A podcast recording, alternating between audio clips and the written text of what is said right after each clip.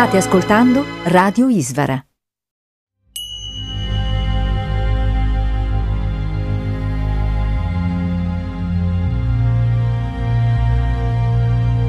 Per acquistare i libri esclusivi di Manonatha Prabhu, vai al sito store punto ishvara punto org.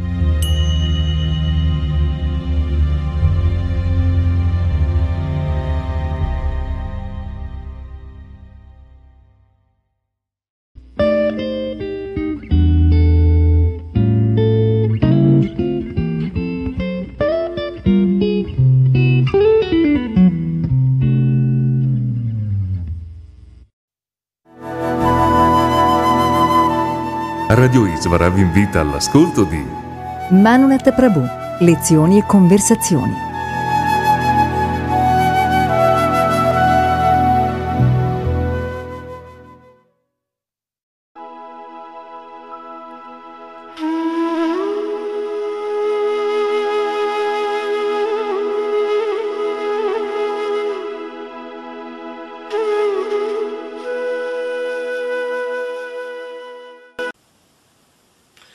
Questa è una domanda che mi è arrivata attraverso Facebook, me l'ha mandata un amico chiamato Stefano Salamena, che non conosco, se non vado errato è un italiano che vive a Londra, comunque se non ricordo incorrettamente, e questa domanda dice: Hare Krishna, avrei una domanda da fare, spero proprio di avere una risposta. Eccomi qua. Sono molto interessato alla coscienza di Krishna e pratico da un po' di tempo. Sono diventato vegetariano e cerco di seguire i principi regolatori meglio che posso. C'è solo una cosa che mi sta facendo venire dei dubbi. È vero che gli Hare Krishna sono favorevoli alla pena capitale? Capisco l'uso della violenza per legittima difesa o in casi estremi, ma la pena di morte non contraddice l'insegnamento di persone come Gesù, Gandhi, il Dalai Lama, eccetera? In più, come si fa a sostenere la pena di morte in una società imperfetta come la nostra, dove tanti sono stati uccisi senza essere colpevoli, e dove la pena capitale è associata a odio e desiderio di vendetta? Come ho già detto, seguo con simpatia i tuoi video e anche se non ci conosciamo di persona, spero proprio mi possa aiutare a chiarire questo punto che mi sta veramente molto a cuore. Grazie e tanti auguri per tutto, Stefano. Intanto ricambio gli auguri e passo alla risposta della tua domanda. Vediamo di trovare le parole giuste per poter, per poter far sì che tu intenda bene questo punto. Le scritture, cioè i Veda, contengono uh, storie e esposizioni culturali, per culturali intendo un po' tutto, anche appunto i principi spirituali, uh, che si riferiscono ad altre epoche, altre ere, dove tutto era diverso, le persone, la società, tutto era diverso.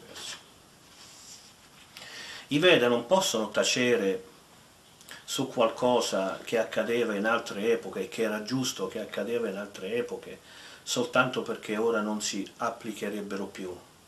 Perché i Veda ci devono dare tutto, ci devono dare il passato, il presente, addirittura ci sono dei libri che trattano del futuro. Ecco, i Veda sono come un grandissimo, enorme, gigantesco um, um, recipiente di informazioni, di epoche, di culture diverse. Ora, in altre epoche la pena di morte aveva certamente un senso, perché la società era diversa, perché se uno compie atti criminali senza che ci sia nulla che veramente giustifichi questo, dove tutto va bene, dove tutto c'è, cioè la persona che è criminale per natura e che per missione interiore è un disturbo per la società, la pena capitale aveva un senso. Ora siamo in Kali-Yuga ed è un'epoca molto diversa.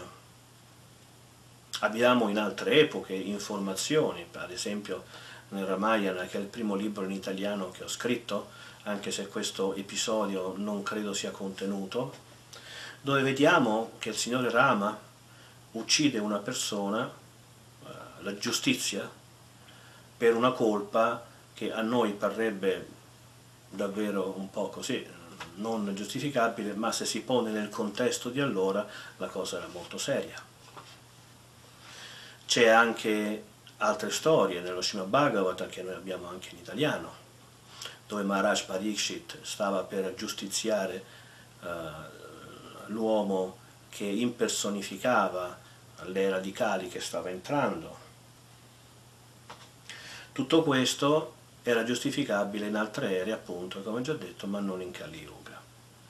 In Kali-Yuga, se dovessimo giustiziare tutti quelli che trasgrediscono alle regole, anche molto importanti, fondamentali, della, della, della cultura vetica, probabilmente resterebbero pochi in vita. Come appare nella storia di Jagai e Madhai, che colpiscono Nityananda solamente per odio, ma che non vengono uccisi dal signor Chaitanya, sebbene in un momento aveva pensato che questo avrebbe dovuto fare. È chiaro che in Kali-Yuga la maniera migliore per purificare persino i grandi peccatori non è quella della uccisione. Infatti è Nityananda stesso che dice a Chaitanya: tu ora sei venuto in Kali-Yuga non per uccidere i demoni, ma per uccidere la mentalità demoniaca.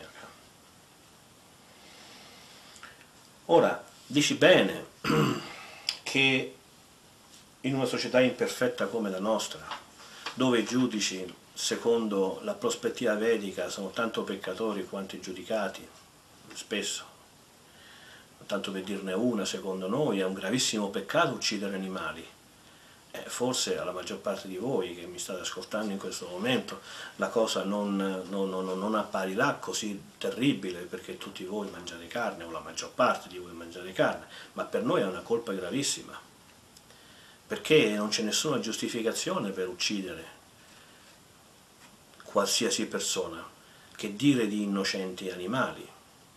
Ora, se io sono attaccato da un serpente velenoso, come mi è successo in India, sono stato attaccato da un serpente velenoso, e se non l'avessi ucciso sarei probabilmente morto io.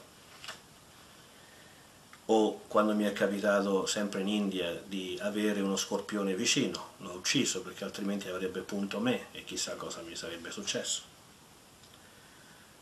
Ma che colpe ha una mucca? Che colpe ha un, un, un vitello? Nessuna. Ora, tutto questo è indicativo del fatto che in Kali-Yuga la pena di morte non ha senso, non ha un senso né dalla prospettiva della nostra cultura e tradizione, né da una società realmente civile. Dimentichiamo per un momento il fatto che noi siamo rappresentanti della cultura vedica, quindi una cultura molto antica, molto... molto e vediamo anche soltanto di discutere, questo magari un giorno potremo farlo, di come, come noi solamente a rigore di logica costruiremmo una società. In una società ideale, nella mia mente, non ci sarebbe la pena di morte. Perché in Kali-Yuga la pena di morte non ha utilità. Non ha utilità perché non si aiuta la persona a capire l'errore, a purificare l'errore. La forma umana è molto preziosa, se noi la togliamo priviamo la persona della possibilità di poterla utilizzare. Il criminale va rieducato, ma non va messo nelle prigioni come, come, come abbiamo nella nostra società, dove quelli imparano a essere più delinquenti degli altri, ma in prigioni dove possono trovare dei Vaishnava, dei devoti, che gli possono spiegare cose, che li possono aiutare a praticare un altro tipo di vita. È probabilmente vero che la società, ad esempio mi trovo in Texas, dove c'è la pena di morte. È questo un desiderio di vendetta? Probabilmente è così, la maggior parte della gente è così, mi sono trovato varie volte a parlare. Ho vissuto in tutto in due segmenti diversi per quasi due anni. In Texas mi è capitato di parlare con alcune persone di questo argomento. L'argomento che portano loro, la ragione che adducono per giustificare la pena di morte, qui c'è la, la maggioranza della gente che è in favore della pena di morte, è che se tu, dente per dente, occhio per occhio, dente per dente, tu uccidi un mio caro, Uh, e la legge deve uccidere te. Cioè c'è, è vigente, è accettato l'opinione che tu devi avere quello che tu hai causato. Io personalmente sono contrario alla pena di morte all'interno e nel contesto di questa, di questa società, di questi tempi, e direi che la cosa migliore sia quello di diffondere una cultura spirituale, togliere anche le ragioni del perché uno ruba e uccide. C'è una buona percentuale di persone che rubano e uccidono anche per necessità, altre che rubano e uccidono perché per le droghe. Vedo ad esempio nelle cronache portoricane, menziono Porto Rico perché ho vissuto cinque anni della mia vita a Porto Rico, si uccide molto, il novantanove per cento di questi omicidi sono tutti per droga, per questioni di droga, no? Oppure perché la gente viene educata dalla società stessa sul principio che dopo tutto uccidere non è così grave. E prendete i film, prendete i film di Schwarzenegger, prendete la maggioranza dei film che ci sono, la violenza viene quasi, viene spesso inneggiata a eroismo, Si fanno dei film dove, dove, dove il criminale diventa quasi un eroe romantico, eh, ma questo entra nella psicologia della gente. No, la musica di oggi, musica spesso violenta, con tutti questi nudi, eh, questo come, come, come, come si può pretendere, come si può pensare che nella maggioranza della gente normale non provochi qualcosa di negativo? È un dato di fatto che questa società è un'istigazione a delinquere. Molte di queste cose che si fanno eh, sono istigazioni a delinquere. Ci sono in Italia, ad esempio, dei, dei limiti eh, di velocità. Adesso non so, adesso non ricordo quanto è, se centoventi, centotrenta, però in Italia si fanno macchine che vanno a centottanta e a duecento. E com'è possibile? È illegale. È illegale costruire una macchina che va a duecento all'ora quando i limiti imposti dalla legge sono centoventi. Non potresti fare una macchina che va più di centoventi, è un'istigazione a delinquere. L'alcol, si vede eh, tutti questi grandi attori che bevono e fumano, e il fumo uccide, il fumo uccide, e l'alcol uccide più del fumo. Ora è vero che la gente segue i grandi uomini, che imitano le grandi personalità, e se grandi uomini politici, uomini di spettacolo, uomini di cultura stanno sempre con la sigaretta accesa, la gente dice: beh, se lo fa lui vuol dire che non è così tanto grave. E invece lo è grave. In definitiva, io sono contrario alla pena di morte e sono favorevole a che eh, i devoti diffondano il più possibile una cultura spirituale che contiene cultura di migliore civiltà sociale. Hare Krishna.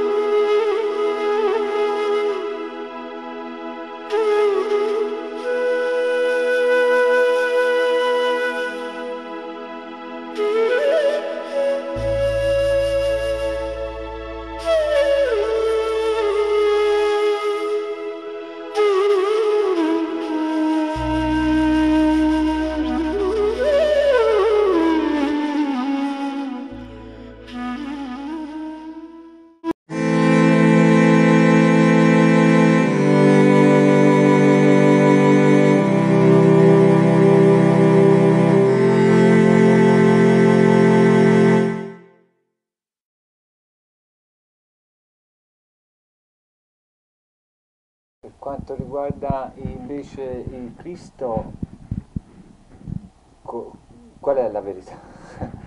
Nel senso, si dice che sia andato in Kashmir dopo eh, la crocifissione, qualcuno dice che è resuscitato. Ma le verità storiche che riguardano avvenimenti, o perlomeno le scritture vediche, diciamo, qual è la versione vedica di Cristo? I Veda non, non danno una versione, una versione sulla vita di Cristo. No. Qualcuno ravvisa una somiglianza alla nascita e all'opera di Gesù Cristo in un versetto del Bhavishya Purana. Io ho letto il versetto, insomma. Okay. Bisogna fare, come dire, un po' di sforzo. Un po' di fantasia, insomma. Non è proprio... sì. Comunque è riconosciuto no, come visto. personaggio... Sì, sì. Per quanto riguarda invece tutto il resto, e cioè quello che ha fatto dopo, le verità storiche vanno inserite in, in un contesto di storicità e ci vogliono i documenti.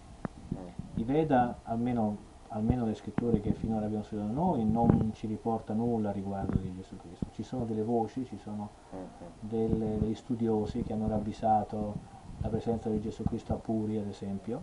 Pare, pare però siamo sempre nella, nella, nel reame del pare, hanno detto...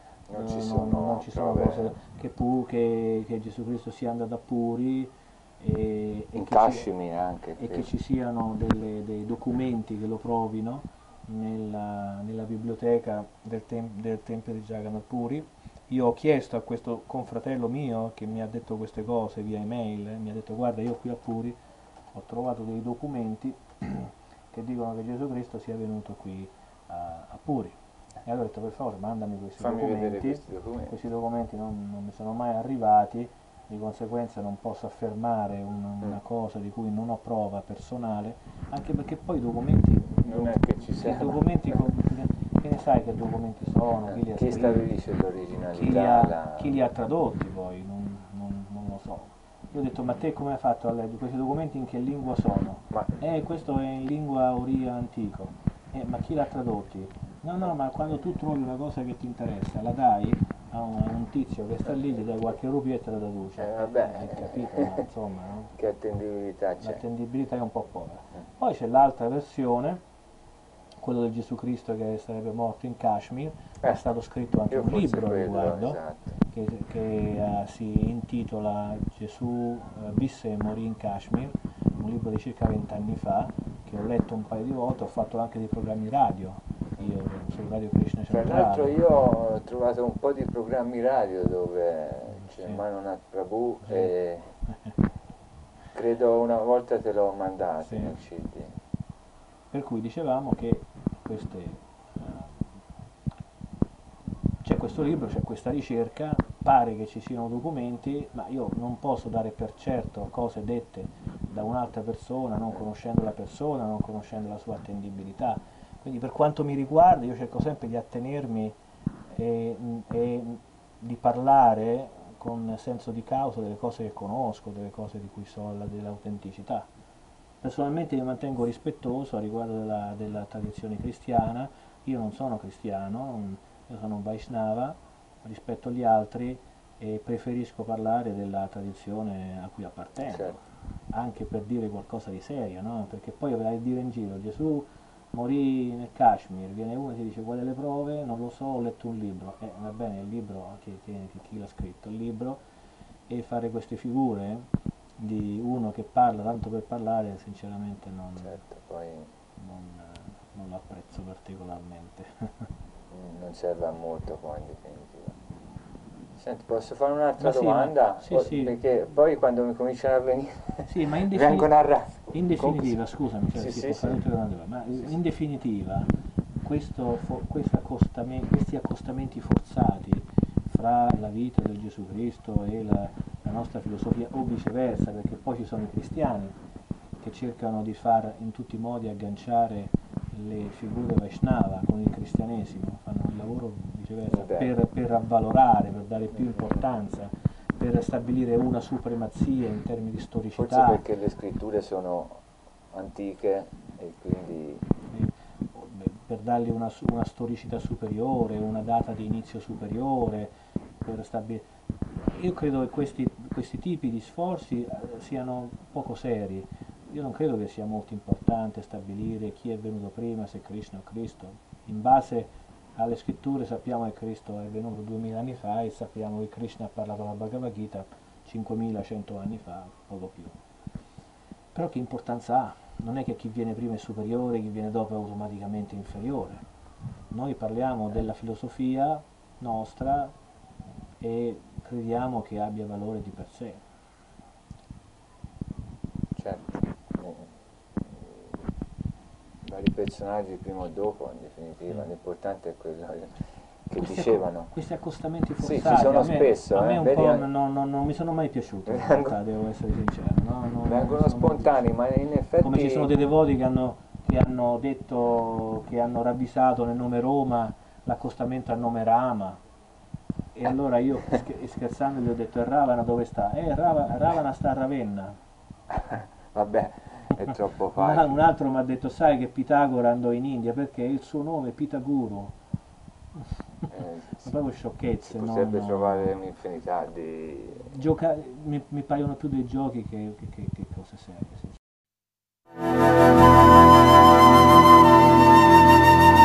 Avete ascoltato? Manonatha Prabhu, lezioni e conversazioni.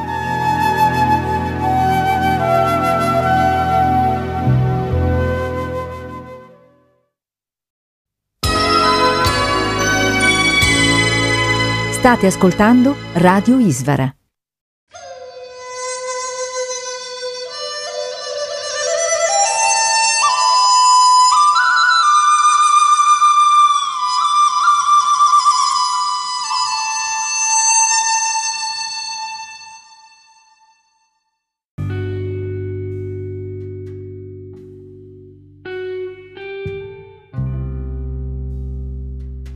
Brevi racconti con Ishvari. Buon ascolto con Radio Ishvara. Hare Krishna.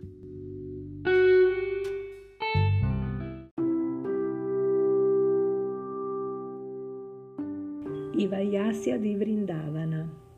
La parola Vayasya in sanscrito significa coetaneo. Gloria ai Vayasya di Sri Krishna che dividono con lui l'età, le qualità, i divertimenti, l'abbigliamento e la grazia. Essi hanno l'abitudine di suonare flauti fatti con foglie di palma. Possiedono corni come quelli di Krishna, fatti di corno di bufalo, e decorati con oro, corallo e pietre preziose come l'Indranila. E sono sempre allegri come lo è Krishna. Che questi gloriosi compagni del Signore ci proteggano sempre. I Vayasya di Vrindavana sono legati a Krishna da un'amicizia fraterna così profonda che credono a volte di eguagliarlo. Si trova esempio di questo sentimento nelle parole che i Vayasya dissero a Krishna che sosteneva con la mano sinistra la collina Govardhana. Caro compagno, sono almeno sette giorni e sette notti che stai qui senza mai riposarti. Questo ci causa un grande dolore, perché possiamo vedere come sia arduo il compito che ti sei assunto. Secondo il nostro parere non dovresti più sostenere questa collina, ma dovresti farla passare dalla tua mano a quella di Sudama.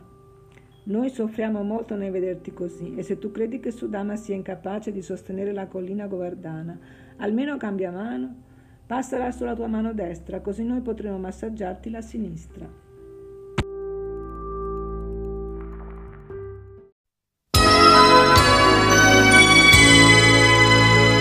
Questa è Radio Ishvara.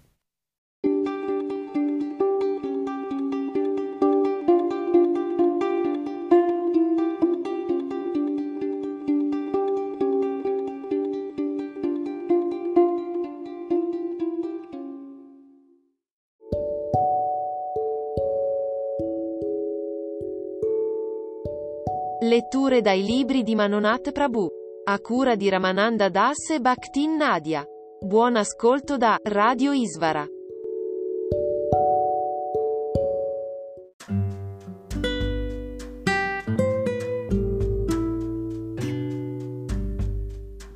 La filosofia del Bhakti Yoga di Manonatha Prabhu.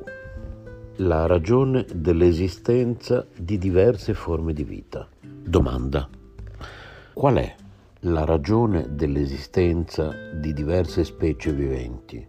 Perché ci sono uomini, animali, piante, vegetali e altre? Risposta: perché ci sono scopi e ruoli diversi da ricoprire. Per esempio, un uomo che dovrà viaggiare molto lungo le autostrade acquisterà una macchina a grossa cilindrata, mentre chi invece dovrà lavorare i campi non comprerà che un trattore. I due veicoli sono diversi per assolvere diverse necessità.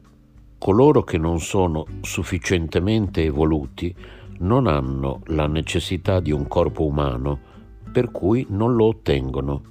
Al contrario, chi invece è interessato a risolvere le questioni della propria esistenza otterrà un corpo e un'intelligenza umana. Cosa succederebbe se uno per andare da Palermo a Milano volesse andarci con un trattore o con un carretto tirato da buoi? Oppure se uno, dovendo lavorare la terra, entrasse nei campi infangati con l'ultimo modello della Maserati? Per entrambe le situazioni sarebbe un enorme fallimento. Dunque, se un uomo che possiede un'intelligenza potenzialmente superiore non la usa se non per formularsi le stesse domande che si pongono anche gli animali, tale persona è in realtà umana solo nominalmente, ma non di fatto. Per questa ragione i Veda chiamano questi uomini incivili e ignoranti. Domanda: a noi sembra che ci siano persone che per ragioni contingenti o per situazioni di vita non sono attratte o qualificate per evolvere un pensiero di tipo filosofico e che tuttavia le domande essenziali della vita, magari in termini elementari, se le pongono.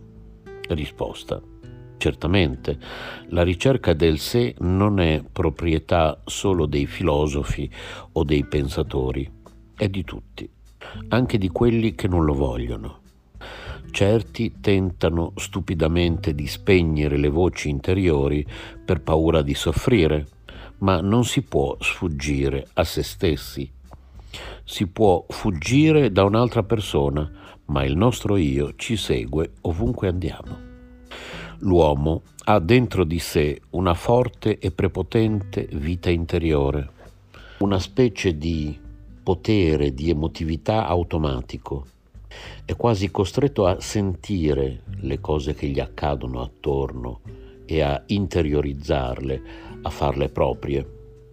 Anche se tentiamo di fuggire, siamo schiavi della nostra natura, una schiavitù benevola. Al contrario, l'ignoranza materialistica è una ben amara libertà. Problemi che ostacolano la conoscenza. Domanda: perché secondo voi l'uomo vorrebbe fuggire alle proprie funzioni che sono, come avete detto prima, spiccatamente intellettuali ed emotive? Entra in questo tipo di corpo è perché in qualche modo l'ha meritato, l'ha voluto. Dopo averlo voluto, perché mai dovrebbe rifiutarlo? Risposta: quando fra poco parleremo della Jiva, vedremo che una delle sue caratteristiche è di essere perfetta e allo stesso tempo soggetta all'errore. Sembra una contraddizione, ma non lo è. Una delle sue caratteristiche principali è quella di risentire in modo particolare dell'ambiente in cui si viene a trovare. Proprio perché è di origine spirituale superiore, l'uomo si ubriaca di se stesso, anche senza una vera ragione, e tenta di usare lo strumento della sua intelligenza non per lo scopo supremo, ma per provare le inebrianti sensazioni di una supremazia totale su tutto e su tutti. Cerca di essere un dio, insomma, ma non essendolo, alla fine si ritrova frustrato e sconfitto. Intrappolato nelle sue stesse catene, l'uomo è soggetto alla dimenticanza della parte migliore di sé, della propria natura, e pensando di fare la cosa migliore si degrada e diventa pasu, un animale nel senso bestiale della parola. Diamo un'occhiata alla vita degli uomini di oggi e non li vedremo comportarsi per nulla meglio e per nulla diversamente. La mattina si svegliano, vanno a lavorare per guadagnarsi da vivere, mangiano, si accoppiano, dormono e difendono il mangiare, il dormire e il loro sesso, nulla di più. E quando qualcuno cerca di risvegliare in loro i pensieri più elevati, ti guardano con occhi stralunati e ti senti buffo, persino nell'aver proposto tali argomenti. Molti non ne parlano perché si vergognano, pensano che un uomo non dovrebbe parlare di quelle cose, mentre quando parlano di sport o di sesso si sentono veramente uomini. Questa è la situazione sfortunata dell'essere umano di oggi, di questa società che chiamiamo moderna e civile e che invece è delle peggiori mai apparse nel corso della storia. Ciò che è notte per tutti gli esseri è il momento del risveglio per il saggio che sa controllarsi, e quando tutti si risvegliano diventa notte per il saggio introspettivo. Cosa significa questo verso della Bhagavad Gita? Ci sono due tipi di uomini intelligenti. Il primo è colui che è intelligente per le attività materiali dirette alla gratificazione dei sensi, e l'altro è introspettivo e desto alla coltivazione della realizzazione del sé. Srila Prabhupada va poi avanti a spiegare che i valori si possono invertire nel momento in cui cambiano le prospettive. Il materialista che vuole solo gioire delle cose di questo mondo può non apprezzare ciò che lo spiritualista fa.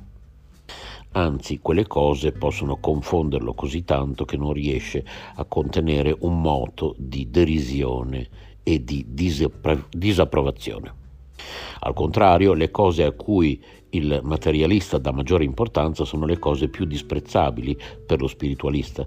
Difatti la refrattarietà del materialista a parlare di cose che vanno al di là del corpo è spiccata, mentre altrettanto prominente è la mancanza di entusiasmo dello spiritualista nel trattare argomenti mondani. E questo stato di cose è andato ovviamente peggiorando man mano che gli uomini hanno riempito le pagine del libro della loro storia e sono andati arricchendosi di una cultura materialista che, possiamo dirlo, costituisce la forza della loro debolezza.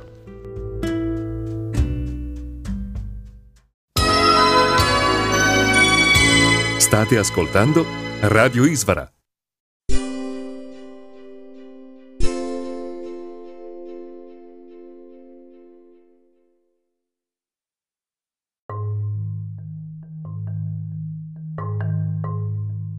Gli audio che seguono sono tratti dal canale YouTube. youtube.com barra user barra Emanuela Torri. Buongiorno, buona giornata a, a tutti, care e cari nel Signore. Eh, qui stiamo, siamo ritornati nella stanza delle letture eh, speciali spirituali e, e allora con molto piacere, eh, senza tante preamboli, eh, andiamo direttamente, continuiamo direttamente con la lettura eh, di questo testo eh, di Srila Prabhupada, che è una raccolta di conferenze Eh, che lui appunto ha fatto, tanto lo conoscete tutti, insomma non è che devo spie- spiegare eh, chi lui sia, e che lui ha fatto appunto negli anni che vanno dal settanta al settantasei, settantacinque.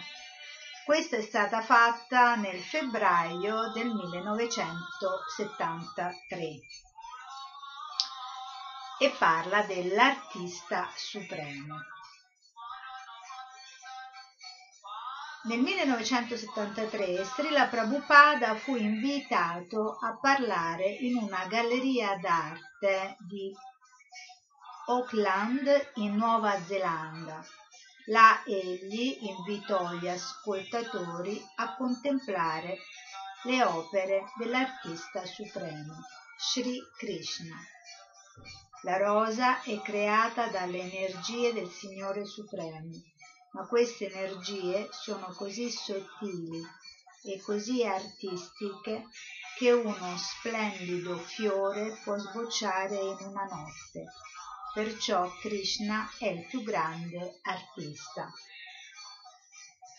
Signori e signori, vi ringrazio molto per essere venuti qui e averci dato la possibilità di parlare dell'artista supremo. I Veda descrivono il grande artista, Krishna. Non c'è nessuno superiore a Dio, la persona suprema o neanche uguale a Lui, e sebbene egli sia il più grande artista, non deve fare niente di persona. In questo mondo tutti conosciamo qualcuno inferiore a noi, qualcun altro uguale a noi e qualcun altro superiore a noi. Questa è la nostra esperienza.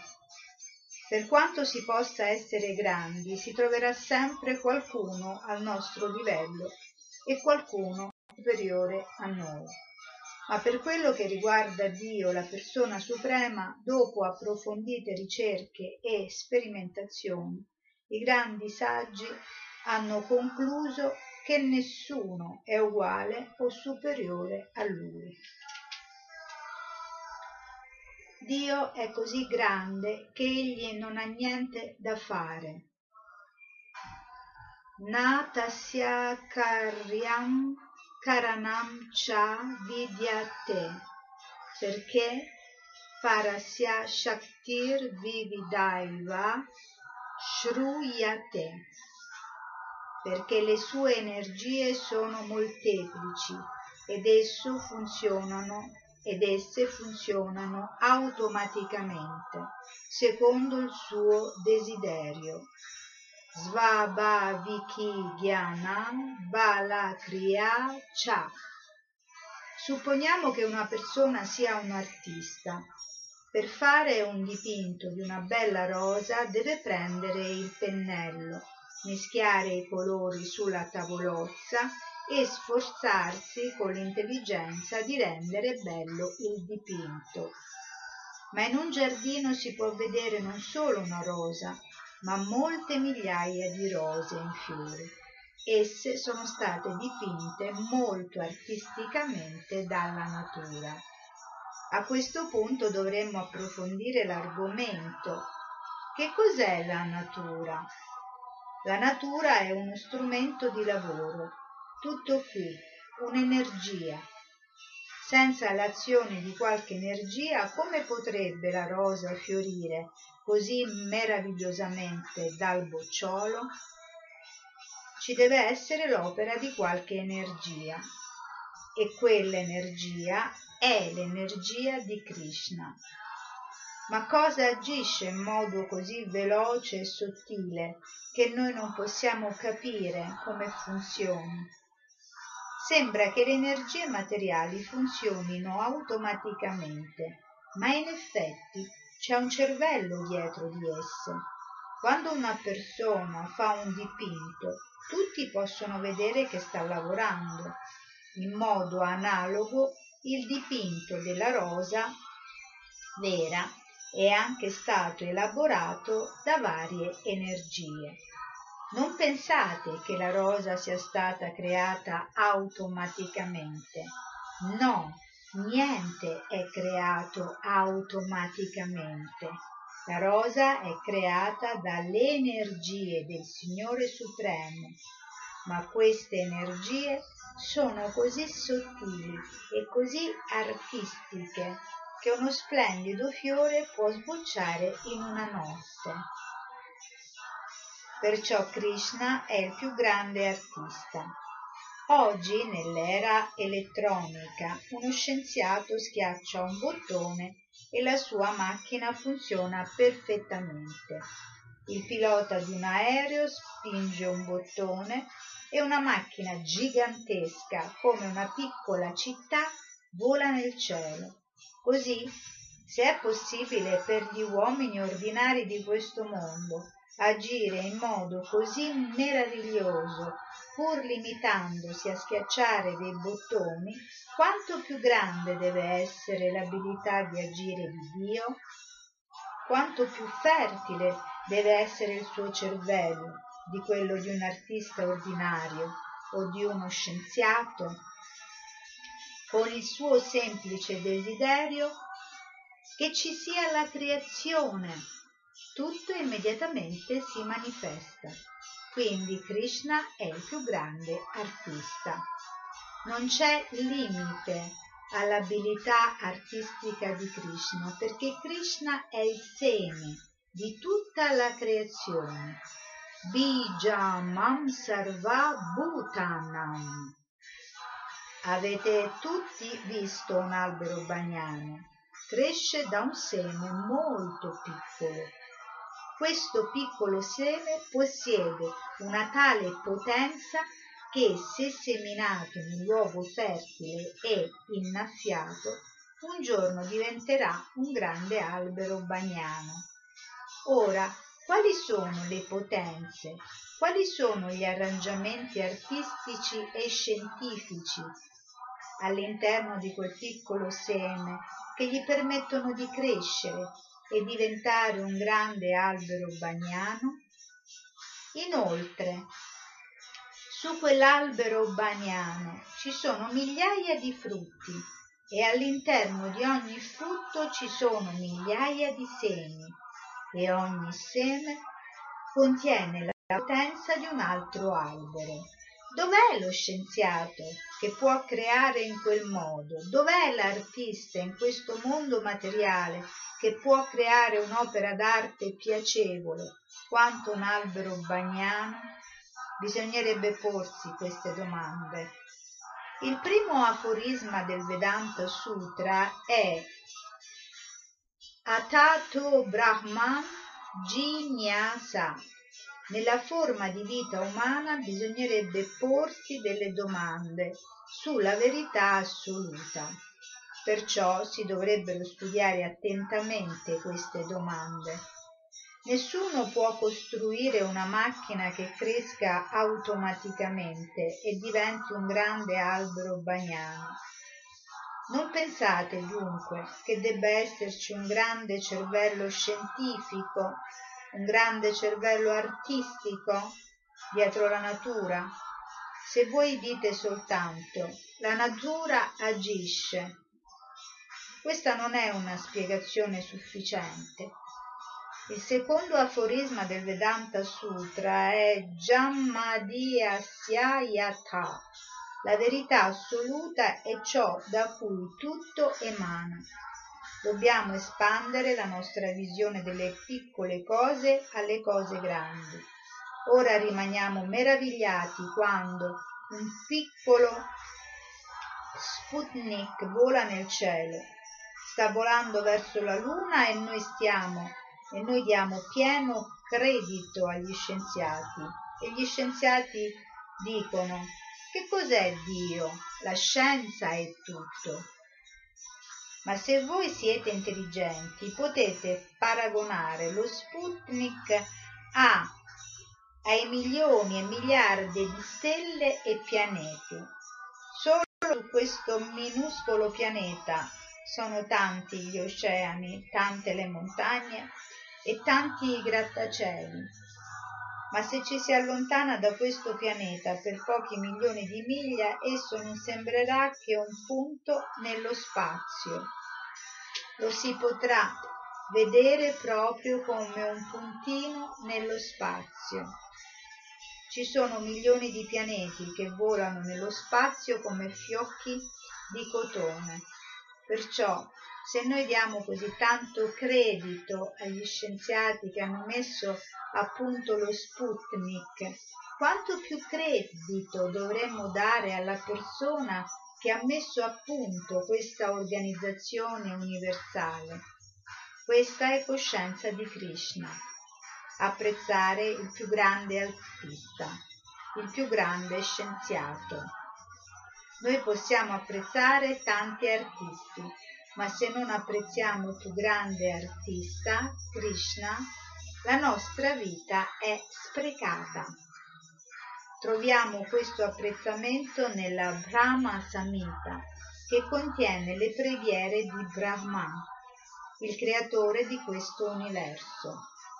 In apprezzamento di Govinda, Krishna, Brahma, canta Yasa prabha prabhavato jagadanda goti kotishvashesha vasudadi vibudi binam tab brahma nishkalam anantamashesha bhutam govindam adipurusham tam ham bhajami.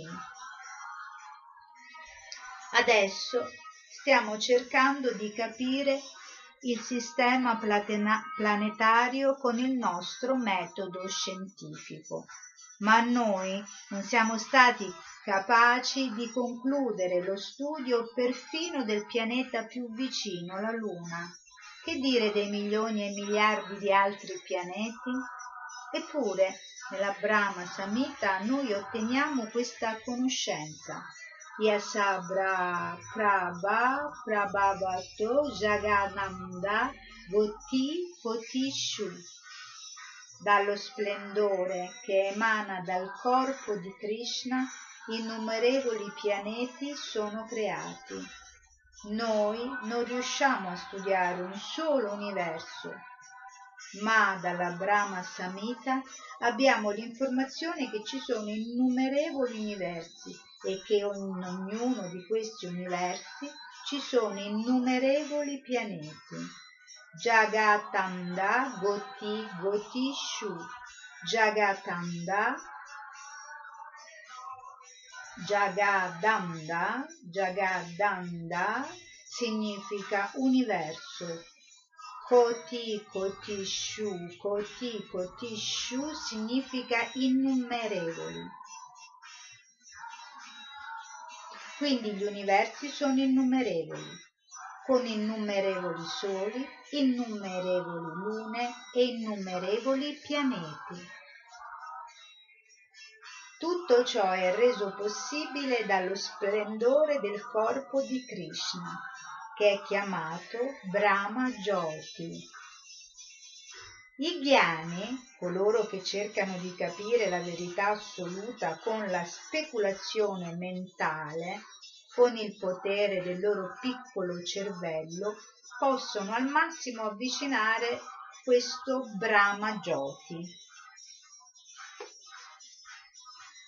Ma il Brahma Jyoti non è che la luce emanante dal corpo di Krishna. La migliore analogia è la luce del sole. La luce del sole viene dal globo solare. Il sole è localizzato e il suo splendore, la luce del sole, si diffonde in tutto l'universo. Proprio come la luna riflette la luce del sole, anche il sole riflette il Brahma Jyoti. E il Brahma Jyoti è lo splendore corporeo di Krishna. Perciò l'arte più grande è quella di capire Krishna. Quella è l'arte più grande. Se vogliamo essere degli artisti dovremmo cercare di capire o cercare di essere intimamente associati con Krishna, il più grande artista. A questo scopo abbiamo costituito l'Associazione Internazionale per la Coscienza di Krishna. I membri di questa associazione sono educati a vedere in ogni cosa il senso artistico di Krishna. Questa è la coscienza di Krishna, vedere ovunque il tocco artistico di Krishna. Qui stiamo sempre in... cioè questo è sempre Prabhupada che ovviamente sta spiegando queste cose a delle persone che, che ovviamente non sanno niente di Krishna, sta cercando di spiegarle, quindi nomina la sua associazione, che è l'Associazione per la Coscienza di Krishna. Nella Bhagavad Gita Krishna afferma Aham sarvasya prabhavo matha sarvam pravartate. Tutto ciò che vedi è una mia emanazione. Tutto è creato dalla mia energia. Dovremmo capire questo fatto, che Krishna è l'origine di tutto.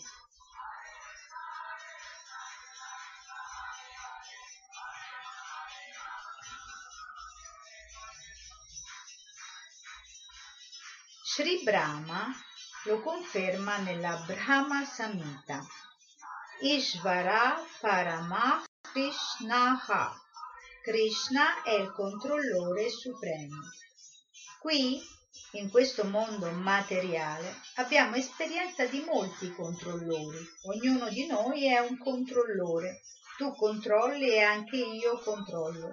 Ma al di sopra di noi c'è un altro controllore e al di sopra di lui c'è un altro controllore e così via, fino a quando si giunge al controllore supremo, colui che non è controllato da nessuno ma controlla tutti gli altri. Questo è Krishna. Quindi Krishna è colui che non è controllato da nessuno ma controlla tutti gli altri. Questa è la nostra definizione di Dio, il controllore supremo. Oggi è molto facile vedere molti dei, ma si può mettere alla prova qualcuno per vedere se è vero. Se al di sopra di lui c'è qualcun altro, allora non è Dio. Solo se il controllore supremo può essere accettato come Dio. Questa è la prova per essere considerato Dio. Un'altra qualità di Dio è che egli è pieno di felicità, Ananda Dio Vyasa. Per natura la persona suprema assoluta è Anandamaya, piena di felicità. Supponiamo che sia un artista, no, supponiamo che si sia un artista, egli si impegna in qualche attività artistica per trarne piacere. Dipingendo una tela gusta qualche rasa, un'emozione piacevole. Altrimenti perché lavorare così duramente? Ci deve essere del piacere nella pittura. Ecco, sono molto contenta che Prabhupada riconosca il duro lavoro, perché io eh, tra le varie cose che ho fatto sono stata anche una pittrice. Ogni tanto adesso, quando sono particolarmente ispirata da qualcosa, Eh, faccio qualche quadro ancora tutt'oggi, però nel mio passato, insomma, ho avuto vari periodi dove lavoravo intensamente con la pittura e ho fatto varie personali. Addirittura un anno è stato abbastanza importante perché sono arrivata addirittura al Palazzo delle Esposizioni, era una quadriennale d'arte contemporanea. E, e quindi sono molto contenta che Prabhupada riconosca il duro lavoro. Infatti oggi come oggi, sinceramente, quando sono entrata a contatto con la, questa dimensione eh, spirituale, eh, le mie energie sinceramente le voglio concentrare soprattutto su, eh, su, sulla preghiera, perché, perché mh, è vero che l'arte è importante, ma richiede molta energia, veramente molta energia e, e, e tempo, molto tempo. E, e tanti quadri sono stati fatti, tanti, talmente troppi, che adesso eh, farne un altro, no? Anche adesso l'idea di dipingere, eh, sinceramente non la trovo più così tanto interessante, no? Come lo è stato nel passato.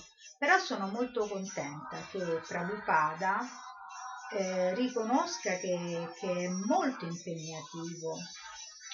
E perché delle volte non, si, non ci si rende conto eh, di quanto è impegnativo dipingere, di quanto tempo ci vuole, eh, di quanto amore, di quanta attenzione e anche mh, talento, mh, insomma maestria, perché fare un dipinto E non è, non è una cosa così che si improvvisa, no? Quindi sono molto contenta che, che Prabhupada riconosca, no? E, e quindi lui dice appunto eh, che per lavorare così, altrimenti perché lavorare così duramente? Ci deve essere del piacere nella pittura. Ecco, Krishna è Raso Vai Saha, la riserva di ogni emozione piacevole. Egli è Satchittananda Vigraha, pieno di eternità, conoscenza e felicità. Ananda significa piacere. La sua potenza di piacere è Srimati Radharani. Avete certamente visto dipinti di Radha e Krishna. Radharani è la manifestazione della potenza di piacere di Krishna. Come ho già spiegato, Krishna ha innumerevoli energie e una di queste è la sua potenza di piacere Radharani. Da qui vi rendete conto quanto Srila Prabhupada è stato così misericordioso che ci ha svelato delle conoscenze così importanti, così sofisticate, così esoteriche, in questa maniera molto semplice. Cioè lui ci sta svelando chi è Radharani in questa maniera così spontanea, semplice, alla portata di tutti. Quando Radharani è una personalità così importante che alcuni saggi neanche avevano la, eh, non avevano neanche il coraggio, erano talmente puditi anche solamente nel nominare questo nome. Quindi lui invece ce lo dice, no? In maniera così. Come ho già spiegato, Krishna ha innumerevoli energie e una di queste è la sua potenza di piacere, Radharani. Per questo coloro che hanno sviluppato amore per Dio gustano un piacere trascendentale in ogni momento, vedendo l'opera artistica di Krishna ovunque. Questa è la posizione di un devoto. Perciò noi chiediamo a tutti di diventare devoti, di diventare coscienti di Krishna, tanto da poter vedere l'opera artistica di Krishna ovunque. Ecco perché le personalità realizzate, eh, come Sridhar Maharaj, per esempio, che è un maestro che io, a cui io sono molto legata, lo dice sempre, cioè tutto quello che abbiamo intorno è favorevole, lui lo dice sempre, niente è sfavorevole, perché il devoto, il devoto realizzato, vede in ogni cosa Krishna, in ogni cosa. Non è molto difficile vedere Krishna ovunque, dice Prabhupada. Supponiamo per esempio che abbiate sete e vogliate bere dell'acqua. Quando si beve si prova subito piacere e Krishna è la riserva di ogni piacere. Raso Vaisaha. Così quel piacere che sentite bevendo l'acqua è Krishna. Krishna lo conferma nella Bhagavad Gita al capitolo sette al verso otto. Raso ham apsu kaunteya. Io sono il gusto dell'acqua. Per una persona ordinaria che non può apprezzare Krishna, Krishna dà l'istruzione che egli è il gusto dell'acqua, che appaga la sua sede, sete. Se cercate anche solo di capire che questo gusto è Krishna, Dio, diventate coscienti di Dio. Hare Krishna, devo.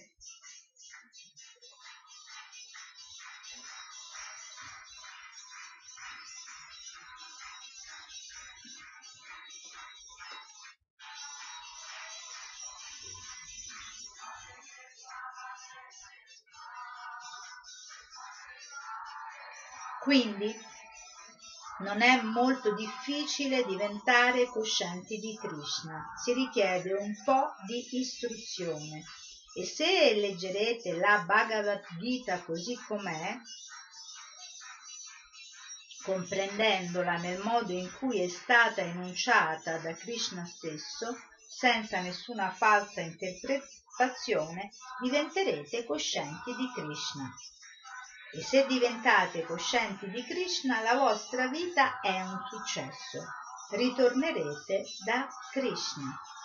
Non c'è perdita nel diventare coscienti di Krishna, ma il guadagno è molto grande. Perciò noi chiediamo a tutti voi di cercare di diventare coscienti di Krishna. Leggete la Bhagavad Gita, così com'è. Troverete tutte le informazioni di cui avete bisogno per diventare coscienti di Krishna.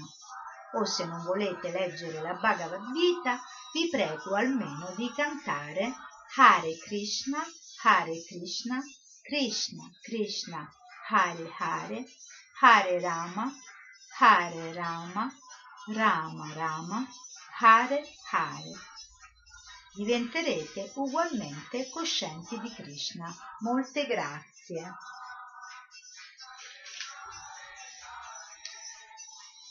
Continuiamo con un altro un'altra conferenza dove Srila Prabhupada parla, ecco questo è veramente importantissimo, parla dell'amore assoluto.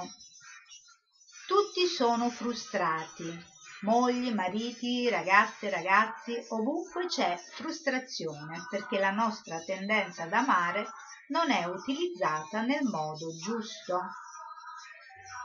In questa conferenza tenuta a Seattle, Washington, nell'ottobre del millenovecentosessantotto, Srila Prabhupada rivela come noi possiamo ottenere la piena e completa soddisfazione indirizzando il nostro amore verso la persona suprema. Om Agyanati Mirandasya Gyanam Gyanasalakaya Chaksur Ammilitam Yena Tasmai Shri Gurave Namaha. Offro i miei rispettosi omaggi al mio maestro spirituale che ha aperto i miei occhi, coperti dalle tenebre dell'ignoranza con la torcia luminosa della conoscenza. Tutti in questo mondo materiale nascono nelle tenebre dell'ignoranza, nell'oscurità. In effetti l'oscurità è naturale per questo mondo materiale. Esso può essere illuminato dal sole, dalla luna o dall'elettricità, ma la sua natura è di essere pieno di oscurità. Questo è un fatto scientifico, perciò chiunque sia nato in questo mondo materiale, da Brahma, la personalità più importante del pianeta più elevato di questo universo, fino alla formica, è nato nelle tenebre dell'ignoranza. Brahma, perché Brahma appunto è il creatore. Ma le scritture vediche ingiungono Tamasi Magio Tirgamaha, non rimanere nell'oscurità, vieni alla luce. E per questo c'è bisogno di un maestro spirituale. E è dovere del maestro spirituale aprire con la torcia della conoscenza gli occhi della persona che si trova nell'oscurità. Perciò si dovrebbero offrire i propri rispettosi omaggi a tale maestro spirituale, che in questo caso per noi, mentre stiamo leggendo questo libro, il nostro maestro spirituale, che ci sta impartendo la lezione della realizzazione spirituale, quindi della coscienza di Krishna, di diventare coscienti di Dio, nel nostro caso è appunto in questo momento Srila Prabhupada. La gente non dovrebbe essere tenuta nell'oscurità, ma dovrebbe essere portata alla luce. Perciò in ogni società umana c'è una qualche istituzione religiosa. Qual è lo scopo dell'induismo, dell'islamismo, del cristianesimo, del buddismo? Lo scopo è portare la gente alla luce. Questo è lo scopo della religione. E qual è questa luce? Questa luce è Dio, la persona suprema. Lo Srimad Bhagavatam afferma Dharmam tu sakshat bhagavat pranitana.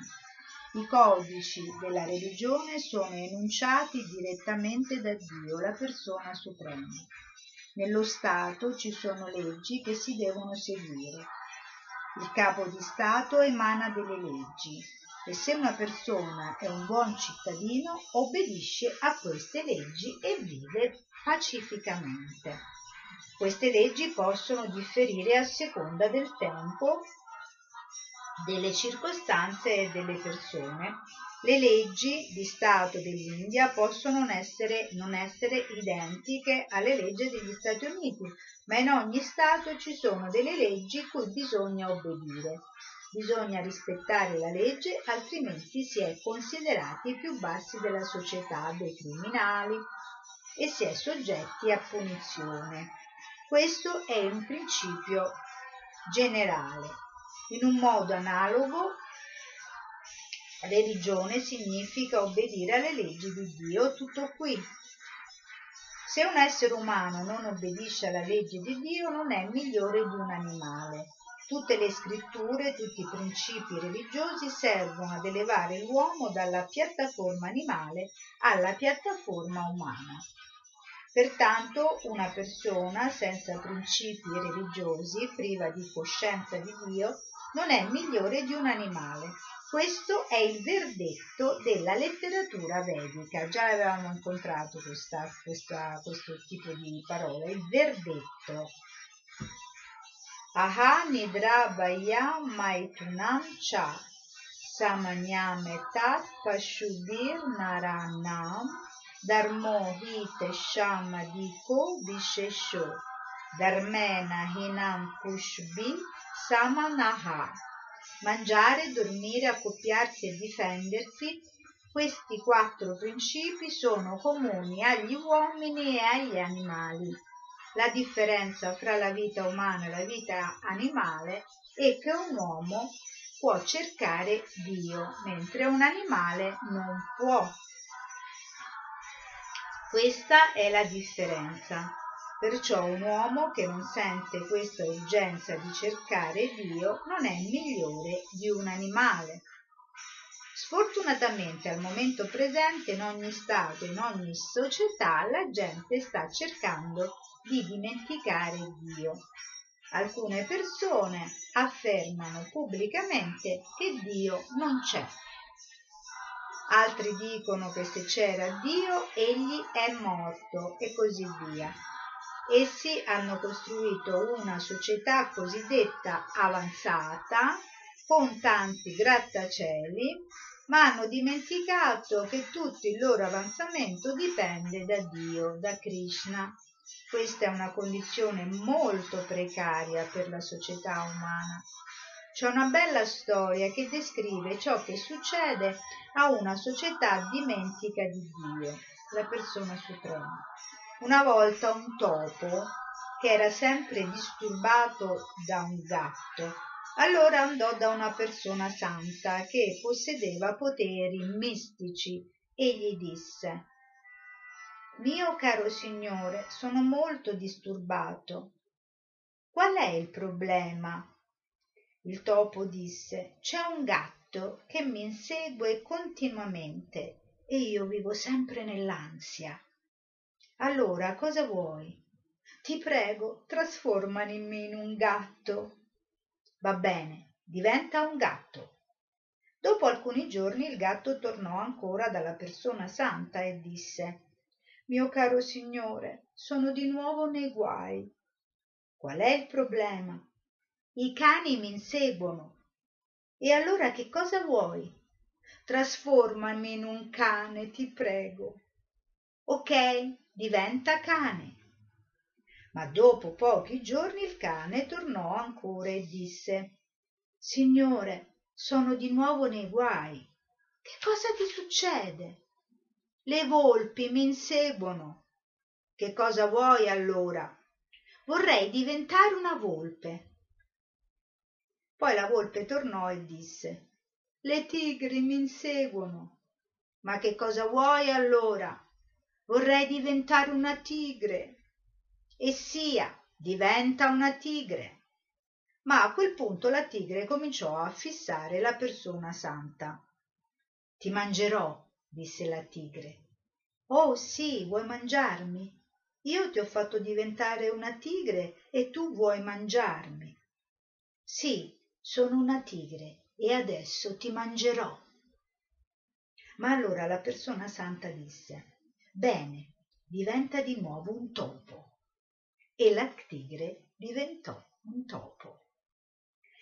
Ecco, la nostra civiltà umana è così.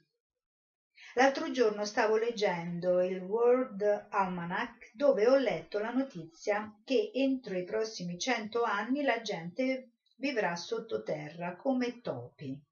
Il cosiddetto progresso scientifico ha creato la bomba atomica per uccidere gli uomini e quando essa sarà usata la gente dovrà andare a vivere sottoterra come i topi, da tigre a topo. Questo accadrà, è la legge della natura. Se sfidiamo le leggi dello Stato saremo messi in difficoltà. In modo analogo, se continueremo a sfidare l'autorità del Signore Supremo, dovremmo soffrire e di nuovo saremo topi.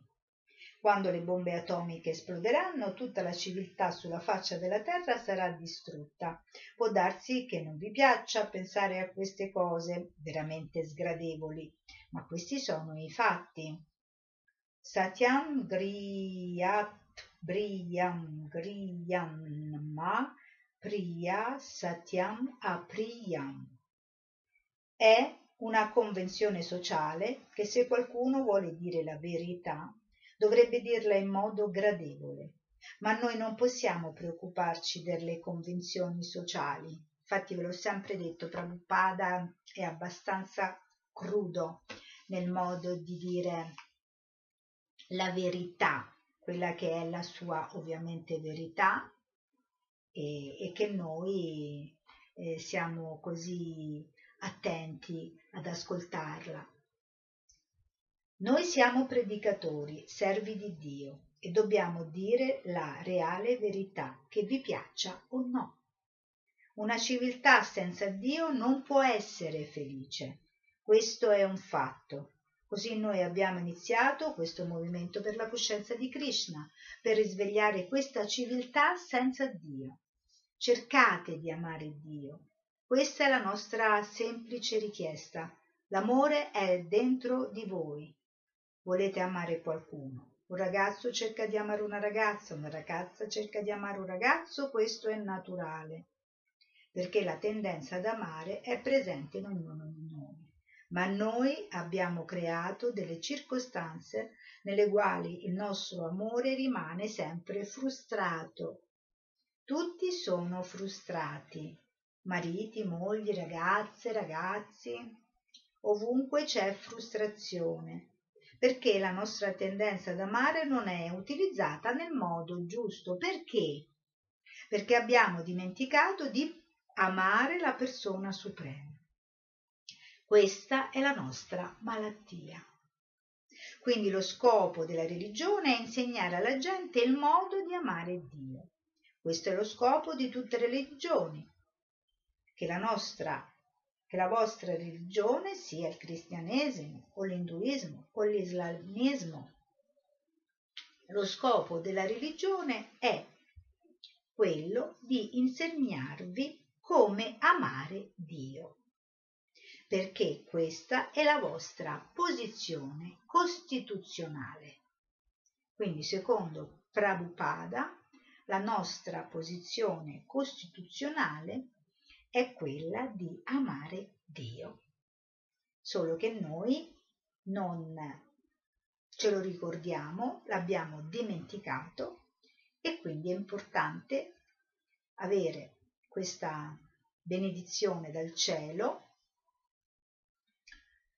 di riuscire ad incontrare nella nostra vita qualcuno che noi, del quale noi abbiamo molto molta stima, molto, dal quale noi siamo molto affascinati, perché è molto importante essere affascinati da questo qualcuno che ci ricorderà questo, cioè che questa nostra importante e vera e essenziale natura, la nostra reale natura, che appunto la nostra reale natura come costituzione, che è quella appunto di amare Dio. Ma dobbiamo essere così fortunati di riuscire ad incontrare nella nostra vita qualcuno che, affascinandoci molto, ci ricorda questa cosa. Questo è molto importante, perché questa è la nostra posizione costituzionale. Noi soffriamo proprio perché abbiamo dimenticato questo.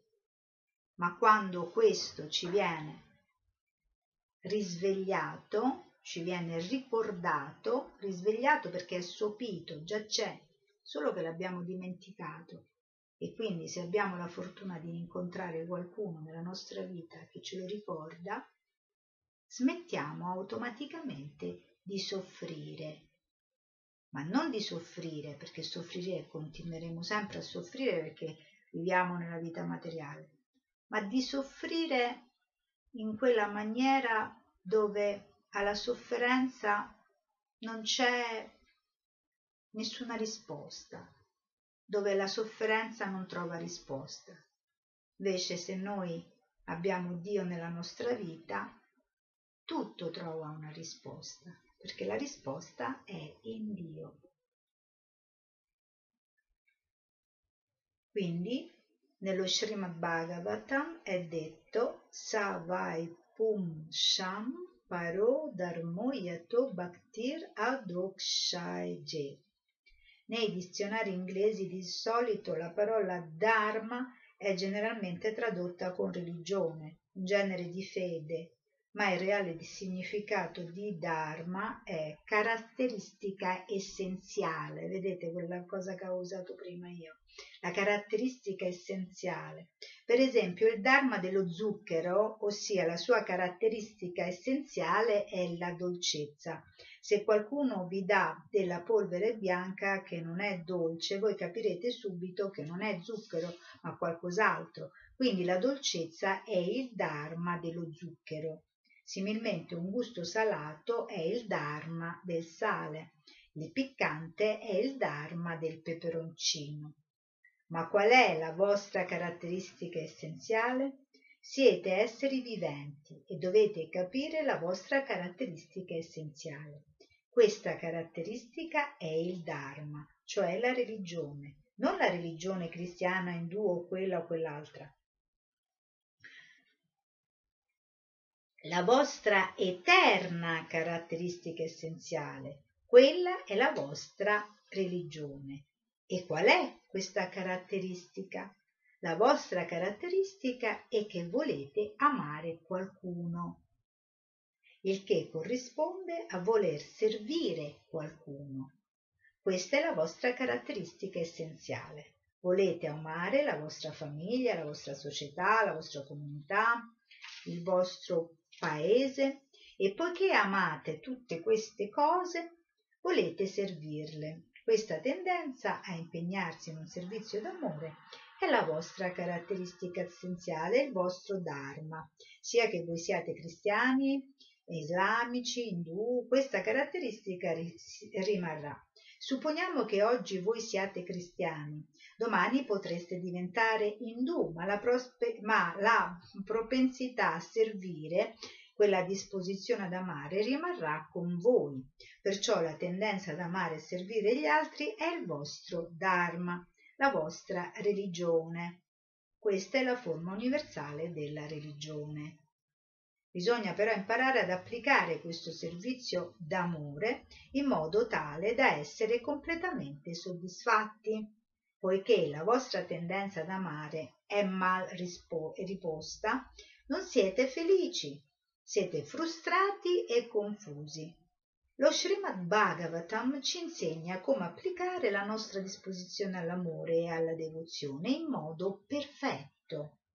Savai Pum Samparo Dharmo Yato Bhaktir Adokshaje Adai Tuki Apratihata Ya Yatma Suprasidati. La migliore religione è quella che insegna ad amare Dio, e grazie a tale religione raggiungeremo la completa soddisfazione. Se sviluppiamo al massimo grado l'amore per Dio, diventiamo una persona perfetta, percepiremo la perfezione all'interno di noi. Tutti cercano la soddisfazione, ma questa soddisfazione può essere ottenuta solo quando si ama Dio.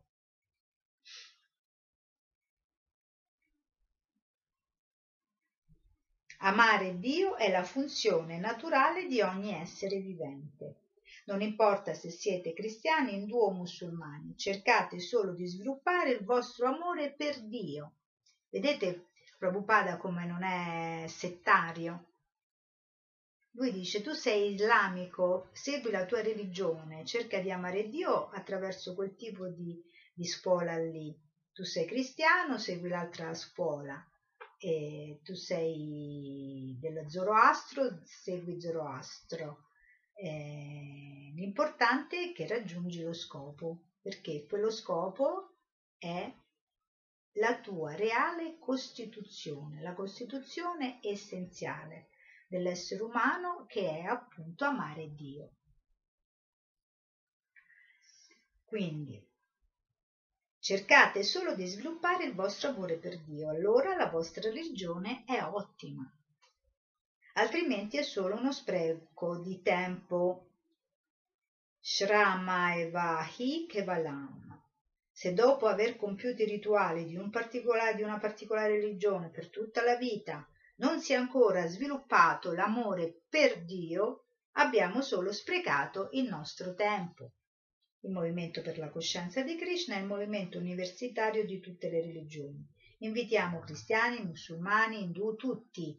Per favore, associatevi con noi e cercate di amare Dio. Il metodo è molto semplice, basta cantare i santi nomi. Hare Krishna, Hare Krishna, Krishna Krishna, Hare Hare, Hare Rama, Hare Rama, Rama Rama, Hare Hare. Tutti i miei studenti sono americani e vengono da famiglie cristiane o ed ebree. Nessuno di loro proviene da famiglie indù. Così il metodo che io ho dato loro, il metodo del canto del mantra Hare Krishna, è universale, non è né indù o indiano. La parola sanscrita mantra è una combinazione di due sillabe, man e tra. Man significa mente e tra significa liberazione. Perciò il mantra è qualcosa che libera la mente dalla speculazione, dal vagare sul piano mentale. Perciò se voi cantate questo mantra, Hare Krishna, Hare Krishna, Krishna Krishna, Hare Hare, Hare Ram, Hare Ram, Ram Ram, Hare Hare, molto presto scoprirete che vi state muovendo dall'oscurità alla luce. Non voglio prendere troppo del vostro tempo, ma voglio sottolineare l'importanza del mantra Hare Krishna. Provate a fare un esperimento, cantate Hare Krishna per una settimana e vedrete questo quanto, questo progresso spirituale avete fatto, avrete fatto. Noi non chiediamo niente, quindi non c'è perdita, ma c'è un grande profitto. Questo è garantito. Perciò vi prego di cantare Hare Krishna, Hare Krishna, Krishna Krishna, Hare Hare, Hare Rama, Hare Rama, Rama Rama, Hare Hare. Molte grazie. Ecco, abbiamo concluso un'altra importante conferenza che Srila Prabhupada appunto ha tenuto, ricordiamolo, a Washington, uh, Seattle, Seattle, Washington, nell'ottobre del millenovecentosessantotto. Si sente com'è carico qui, no? Qui era molto più giovane nel millenovecentosessantotto. È molto determinato nell'affrontare queste persone, questo auditorio.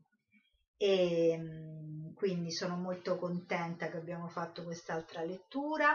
Spero che queste parole vi, vi portino, um, vi trasmettano una buona energia, perché questa è la cosa poi molto importante, e, e perché sapete, ve lo dico sempre, mi piace essere proprio il megafono di questi grandi maestri che noi in questa stanza delle letture speciali andremo a leggere, se Dio vuole, eh, in, a, da adesso e nel, nel, nel nostro in un futuro, in un futuro prossimo. E, e quindi oggi concludo, e, e la prossima volta che ci incontreremo parleremo di come entrare nel mondo spirituale. Arrivederci.